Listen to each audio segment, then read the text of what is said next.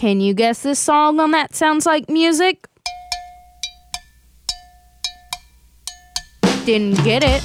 Here are a few hints. In 1969, the song hit number one in the US and Britain. The song, like many others by the band, balances on the fine line of getting banned from playing on air.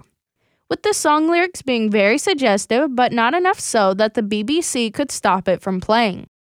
Originally meant to be country and based on Hank Williams' Honky Tonk Blues, this song ended up being converted to rock, with another song being the country version.